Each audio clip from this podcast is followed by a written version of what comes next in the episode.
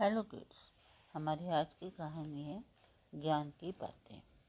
एक राजा के महल में एक सुंदर वाटिका थी, जिसमें अंगूरों की एक बेल लगी हुई थी। वहाँ रोज एक चिड़िया आती और मीठे अंगूर चुन चुन कर खा लेती और बाकी के अध पके व खट्टे अंगूरों को नीचे गिरा देती। माली ने चिड़िया को पकड़ने की बहुत कोशिश की, पर वह हाथ नहीं आई। निराश होकर एक दिन माली ने राजा को ये बात बताई। ये सुनकर राजा भानु प्रताप को आश्चर्य हुआ। उसने चिड़िया को सबक सिखाने की ठान ली और वह वाटिका में छिप कर बैठ गया। जब चिड़िया अंगूर खाने आई तो राजा ने तेज़ी दिखाते हुए उसे पकड़ लिया।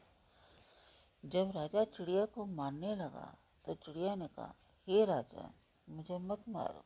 मैं आपको ज्ञान की चार बातें बताऊँगी।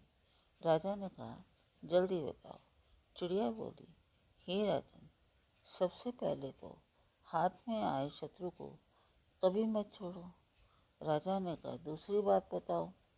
चिड़िया ने कहा, असंभव बात पर भूल कर भी विश्वास मत करो। और तीसरी बात यह है कि बीती बातों पर कभी पश्चाताप मत करो। राजा ने कहा अब चौथी बात भी जल्दी बता दो इस पर चिड़िया बोली, चौथी बात बड़ी गूढ़ और रहस्यमयी है। मुझे जरा ढीला छोड़ दो, क्योंकि मेरा दम घुट रहा है। कुछ सांस लेकर ही बता सकूँगी।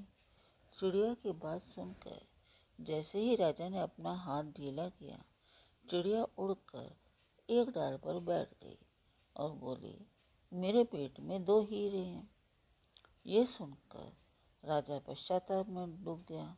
राजा की हालत देखकर चिड़िया बोली, हे राजन, ज्ञान की बात सुनने और पढ़ने से कुछ लाभ नहीं होता। जब तक उस पर अमल ना किया जाए। आपने मेरी बात नहीं मानी।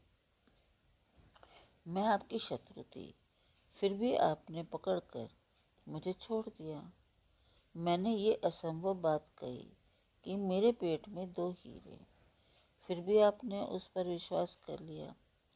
आपके हाथ में वे काल्पनिक हीरे नहीं आए तो आप पछताने लगे।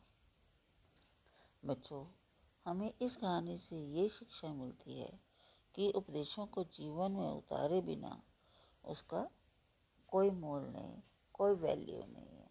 Thank you